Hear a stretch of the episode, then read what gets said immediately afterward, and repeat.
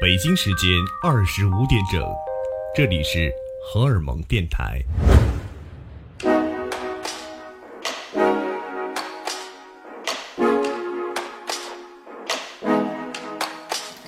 哎，听众朋友们，你们好，欢迎继续把电波锁定在荷尔蒙电台，这里是音乐旅行家，我是白松。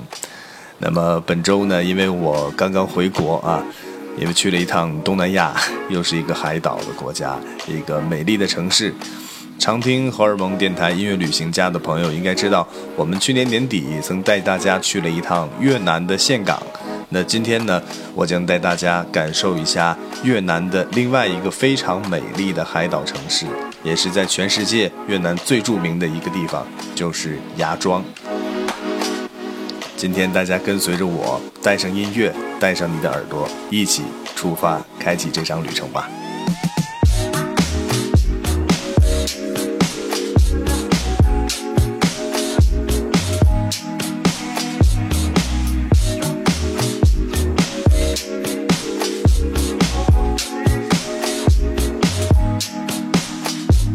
这次出行呢，是从成都转机，然后直接到达芽庄。呃，到达芽庄其实已经蛮晚的了，而且呢，中国的时间比越南的时间要快一个小时，所以到达越南你会发现，哎，怎么这会儿才十二点钟啊？让你觉得哎还好早。但是那天晚上呢，我就做了一件非常不清醒的事情，哎、这个糗大了，这个事情真的是糗大了。我犯了一个很低级的错误。就是因为考虑到节目的需求，到了越南，其实我想多拍一些照片，然后回来呢和大家一起来分享。呃，那天刚刚落地，然后在出境的时候，排了一个很长的队伍，然后我就看到有很多穿着这种非常 old school， 呃，那种绿色的那些，很像中国原来解放军警察穿的那种衣服、服装的那些越南的海关官员，呃，他们就在坐到那儿，然后让你过关嘛，给你落地签签证。呃，我就掏出了手机，悄悄地拍了一张照片。结果万万没想到，万万没想到，就这悄悄的一下，就被人家发现了。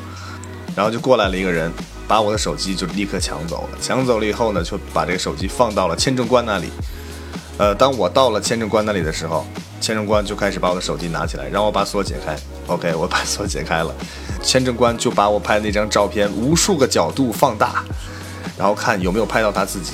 呃，有没有拍到不该拍的地方，等等等等等等。哎呦，在那个地方将近纠结了能有个二十分钟。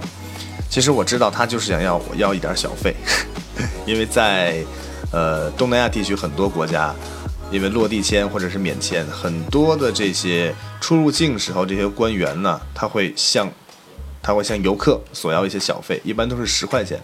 但是因为我自己给我自己挖了一个坑，我也没办法了。我就找了一个翻译过来，我说到底现在该怎么来解决这个问题？这个翻译就告诉我，他说以后再也不可以犯这种问题了。然后你需要给我的小费是一百万。然后翻译告诉我了以后，我觉得我很震惊，怎么能要我一百万？那我可以直接回国了，这个手机我也没有必要要了，这个太开玩笑了。然后最后呢，我跟翻译沟通，好像这个翻译他的中文呢也不是特别的好，他最后给我表达的是是一百万的越南盾。哦，这个时候我才放下心来，其实将近就是三百块钱。我说好吧，对，其实一切还是为了钱嘛，对吧？呃，在海关这个地方，如果真的出现了这种事情，能用钱解决的事情就不要再去纠缠了。我就果断的掏了三百块钱给他，他让我把我的 iPhone 手机，呃，这个照片删掉，同时呢，还要点开我的那个垃圾箱，在垃圾箱再完全的清理掉，呃，它就 OK 了，然后让我过关了。哎，这个事情真的是非常的很不专业。其实这一点我在这里要道一个歉，同时呢，我为什么要讲给大家听，也是引以为戒啊，以后在任何一个有海关的地方，千万不要给他留下一个借口和理由，管你要小费，不要去拍照。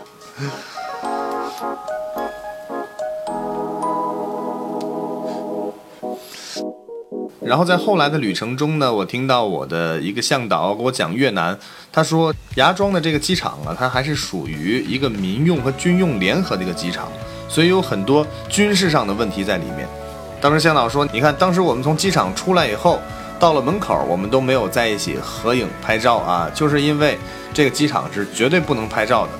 所以我心里想啊，这个事儿我就不说出来了，要说出来的话就更丢人了。真的是犯了一个很低级的错误，希望大家呃引以为戒。然后呢，呃我我给自己解释一下，这真的是我第一次拍照，然后第一次拍照就第一次就中枪了，所以大家以后再也不要尝试这种，千万不要尝试，好吗？OK， 节目的刚开始呢，跟大家讲了这样的一个刚刚到越南的小故事。从这个故事往后，所有的事情都是美好的了。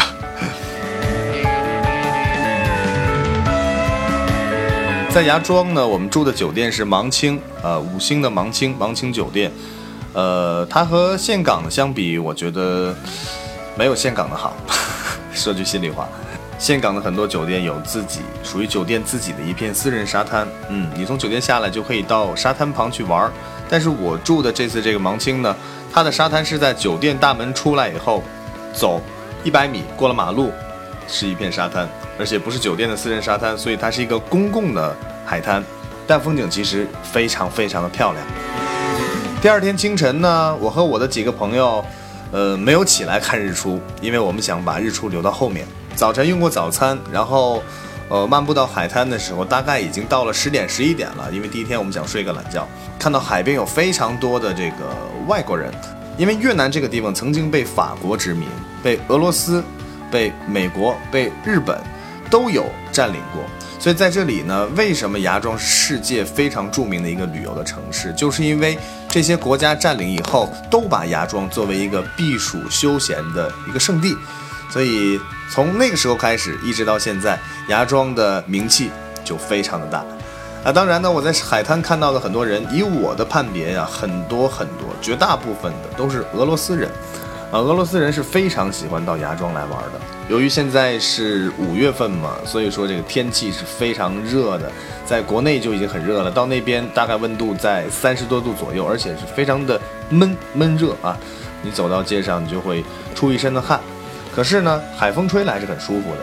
你只需要的是涂好五十倍以上的防晒，然后不要被晒伤就好了。来到芽庄，这是我们第一次感受大海。从海滩上漫步了很久，然后往酒店回走的时候呢，它有一个很小的一个花园，这个花园相当于是街边的这种街心花园，有很多的运动器材。在这里，我看到了一个迄今为止高手在民间的代表性人物啊。就是那个街心公园里面有一个单杠，然后有一个当地的越南人，应该是带着他的女朋友吧，他的女朋友一直在单杠下看他，然后他自己就呃上身赤裸啊，下身穿着裤子，呃在单杠上做各种各种各样危险度和难度极高的动作。天哪，我真的是让我目瞪口呆，我说难道这个越南人就是这样锻炼身体的吗？他就在这个杠子上各种旋转啊，把自己摇起来，像一个风扇一样旋转，然后跳跃等等等等。它只是一个单杠啊，就很厉害很厉害。呃，后来不仅仅是我，有很多这个欧美人呀、俄罗斯人呐、啊、一些中国的大妈呀什么的都前去围观，纷纷拍照合影留念，呃，特别厉害。刚到芽庄，这一下就让我震惊了。我觉得芽庄的海滩边是一个容易发生神奇事件的地方。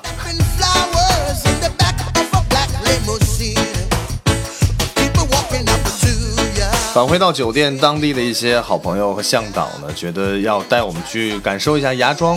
越南一些特色的好吃的东西，就把我们带到了一家当地很地道的餐馆。那在这家餐馆呢，首先刚刚到这个餐馆的门口，我觉得它很文艺啊，就是有很多那种铁艺的呃花架子，然后上面放满了很多东南亚独有的一些很艳丽、很鲜艳、很充满阳光的这些花朵。然后从这个大门里走过以后，有一个男人就把门打开了。当时我看到他以后，我就觉得哇，这个男人真的太酷了。他的样子是什么呢？长发，然后穿着一个白色很中世纪的那种白色纱质的服装，很像海盗穿的那种服装，然后一个简单的裤子，戴了一个约翰列侬的眼镜，然后留着一点小胡子。他是那一家餐馆的迎宾。当然你跟他眼神对视过以后，他给你的微笑就让你突然融入进了这个城市，是一种非常友好的、非常亲切、很自然的那种东西，然后邀请你进到这家餐厅。就仿佛是一个老朋友看到了很多很多自己许久没见的朋友来到这里一样。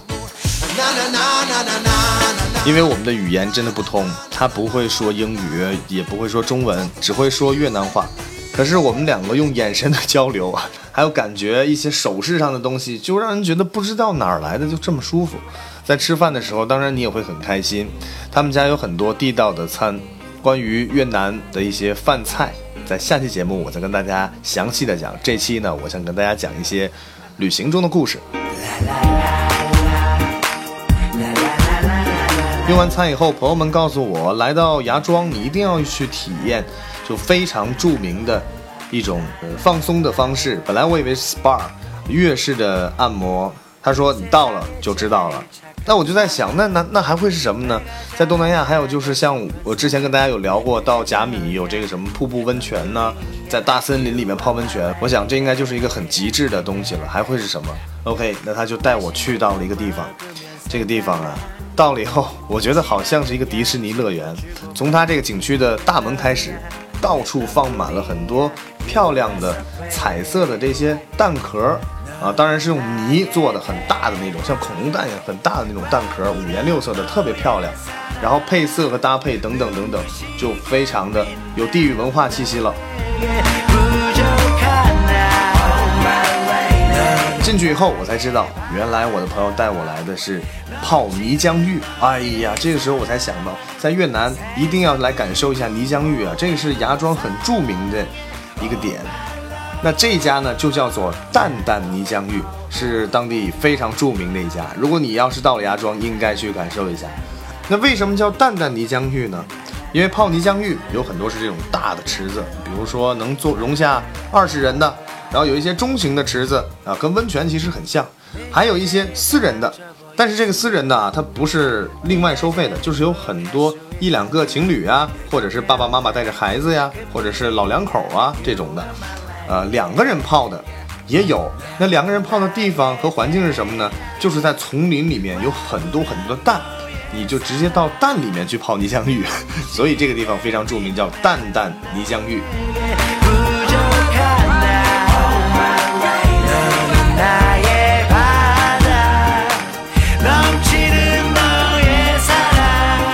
有些朋友们就会问了，那这个泥浆浴是怎么泡的呀？其实这个泥浆浴呢，我过去以后我非常的惊讶，我本来以为可能是天然的泥浆，然后人进去被埋掉，并不是这样的。有很多的泉池，跟温泉基本上是一样的这种泉池，呃，有大有小，我刚已经介绍过了。然后当你过去以后，每个池子都会有特有的一两个工作人员站在那里，看到哎有一批新的游客过来，他会说你要进哪一个池子，然后你只能选择没有人的池子 OK， 然后他会带你到这个没有人的池子的这个地方，然后呢他会把池子里面上一批客人泡过用的泥浆排掉，全部排掉，而且瞬间给你清洗得很干净，把池子清理得清澈见底。接下来有一个很大的阀门一打开，所有的泥浆就全部涌向这个泉池，大概也就是个五分钟的时间吧，一个池子就会满，然后这个时候客人们再进去开始泡泥浆浴。那又有朋友们会问了，这可能和我当时的想法一样，哎，这个泥浆是不是那种沙沙的，然后很不舒服，让人感觉好像就泡在这个泥土里面一样？并不是。我给大家这样说吧，这个泥浆浴的泥浆啊，它是非常顺滑的，泥浆也是很稀的那种泥浆。当你把它放在手里的时候，然后你用另外一个手搓它，你会觉得你两个手之间搓的好像是这个鸡蛋的蛋清一样，是这么样的一种感觉，很滑很舒服。然后你进去以后泡呢，感觉就像是你整个人呢掉到了一个鸡蛋蛋清里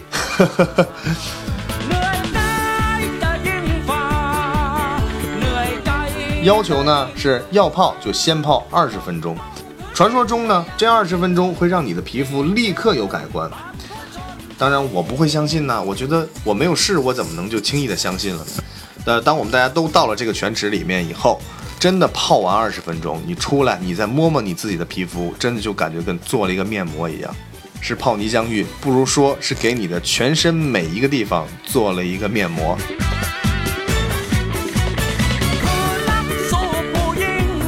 这个蛋蛋泥浆浴还有个特别好玩的地方，是我的向导告诉我的，就是说你在换衣服那个更衣室，你像中国的更衣室，男更衣女更衣，你更衣的时候你就在那儿换衣服，但是那里是绝对不行的。更衣室里面有摄像头，因为更衣室里面有些人会把贵重物品放在这更衣室里，而如果你在更衣室脱衣服了 OK， 那很快很多人就会看到你的全身呃，他不是在更衣室换衣服，而是把衣服换完放到更衣室，换衣服的地方是在淋浴的地方啊，你在淋浴完以后直接在那里换。所以有很多好玩的与中国不一样的地方，我跟大家慢慢的分享。那泡完泥浆，你要好好的把自己的身体清洗干净，离这个泥浆区域不远有这个休闲区，还有温泉区，还有泳池区等等等等，环境都是非常的不错啊。然后我呢就和我的伙伴们在这个休息区休息了好一会儿，然后在这个区与区之间，特别是泥浆区与其他区之间，有一个服务员会一直盯在那里，在一个必经之路上检查每一个人的身体是否把泥浆已经冲掉，因为你如果带着泥浆没有洗干净，你到了那边会把泳池弄脏。所以这也看出呢，越南的服务行业也是非常的敬业的，确保你在那里玩的会很舒服。你看到这种严格的检查，你就会知道玩的放心，泡的安心。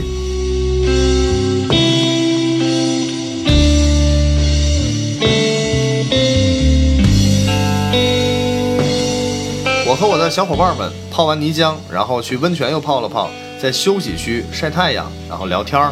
我就发现了一个很奇怪的问题，为什么这个地方没有蚊子呢？因为这也是属于很夏天的时候了，可是我真的没有被蚊子咬到，至今我也不知道是为什么。呃，据我所知，越南东南亚地区的蚊子很毒的呀，但是为什么芽庄这个地方到了五月份还没有蚊子？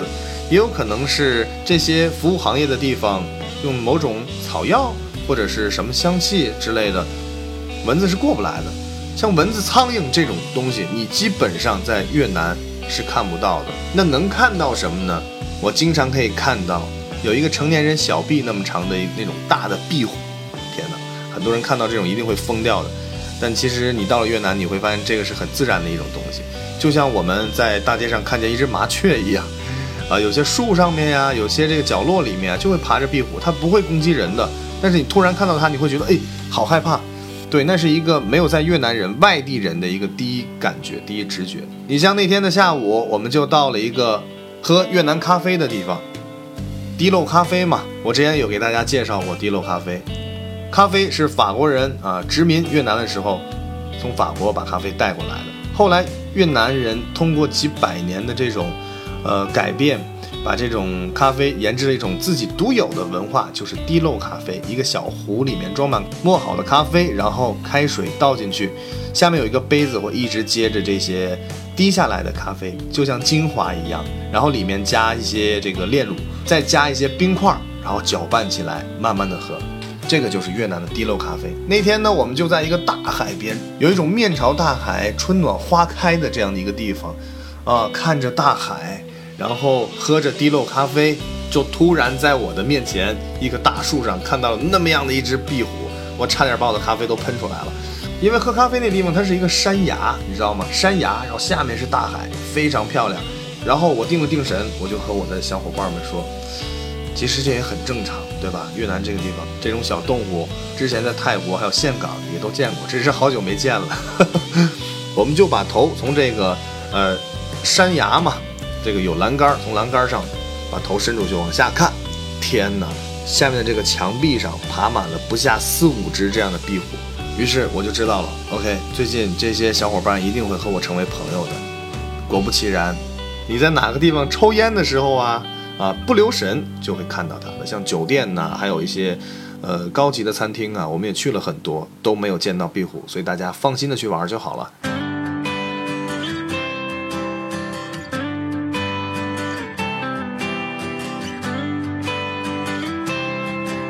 当天晚上呢，由于回酒店比较早，呃，我和我的朋友觉得干脆我们去酒店对面的沙滩去玩一玩好了，嗯，走一走。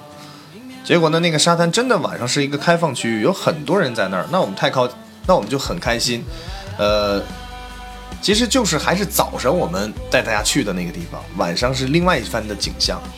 那里没有什么中国人了，全部都是越南的小伙子在那儿看海玩海，然后呢极大部分都是一些外国人。我们就在离我们酒店右手边侧面直走大概有个五百米左右的地方，发现了一个沙滩上的酒吧，然后那个地方刚好开了一个电子乐的派对，搭了一个很大的舞台。为什么说当天开了呢？因为后面几天我去每一天都没有了所以说第一天我刚好赶到了，然后有很多的老外就在沙滩上跳舞，让我想到了这个苏梅岛的满月派对，真的有这种感觉。呃，又在跳舞，然后在沙滩上，有些老外喝大了，他们就疯狂的冲到大海里面去游泳，然后再回来。当然，这个是不提倡我们去做的啊，很危险。我呢和我的朋友们就在沙滩边坐下，然后要了一些酒，在那里一边喝酒一边看大海，也会跟着音乐一起玩。后来我就看，哎，海上怎么这么多东西，这个被浪打过来，这么多垃圾啊！我就站起来，我看了一下，我发现，哎，这个是越南盾呐。我想了一下，肯定是这些老外啊，他们跳下去的时候口袋里的钱哦掉出来了，然后被海浪刚好打过来了。我想那这一定是上天告诉我我应该再喝一点，结果我们就收集了一下海滩边的很多越南盾，真的很多，呃加起来大概人民币应该有个八九十块钱吧，应该没问题。呃当然因为越南那个地方消费也比较低嘛，我们就去酒吧又买了一些酒，在这就继续喝。我是我混了，假如生活只能这样，期待和梦想你就会死掉，决定离开这个鬼地方。当然我们身边的氛围就非常的好，所有人到了芽庄真的就是放松和休闲，因为这里是一个可以给你不一样感觉的地方，可以让你寻找到自己的地方。无论你是想玩的燥一些，还是想玩的安静一些，不管是你跳海游泳，还是你安安静静的看着远处的大海，你都可以像一面镜子看到你自己在芽庄的样子。旅行其实最重要的意义并不是说我到了一个地方去拍照，去各种昏天暗地的玩，去告诉大家我去了哪里，其实不是这样的。旅行的意义其实是在于你在这场旅行中寻找到了哪些你在常规生活中并没有发现你自己的一面，这才是属于你自己的旅行，属于你一次心灵的旅行。那么今天的节目呢，咱们就先到这里，下期节目我还会跟大家继续分享很多关于芽庄的精彩故事和一些小的攻略和指南吧。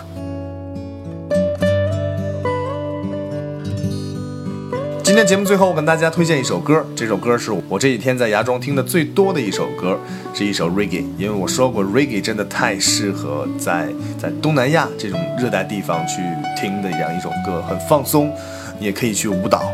这首歌曲来自于 U B 四十啊，歌名叫做 Here I Am。 我们就跟随着这首歌曲去漫步在芽庄的街头，看着大海，寻找另一个你自己吧。就到这里，下期再见。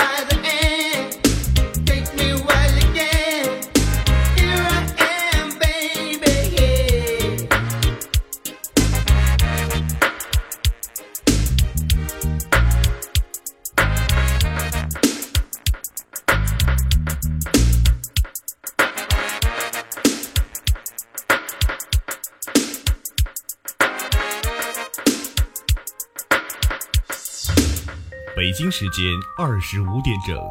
这里是荷尔蒙电台。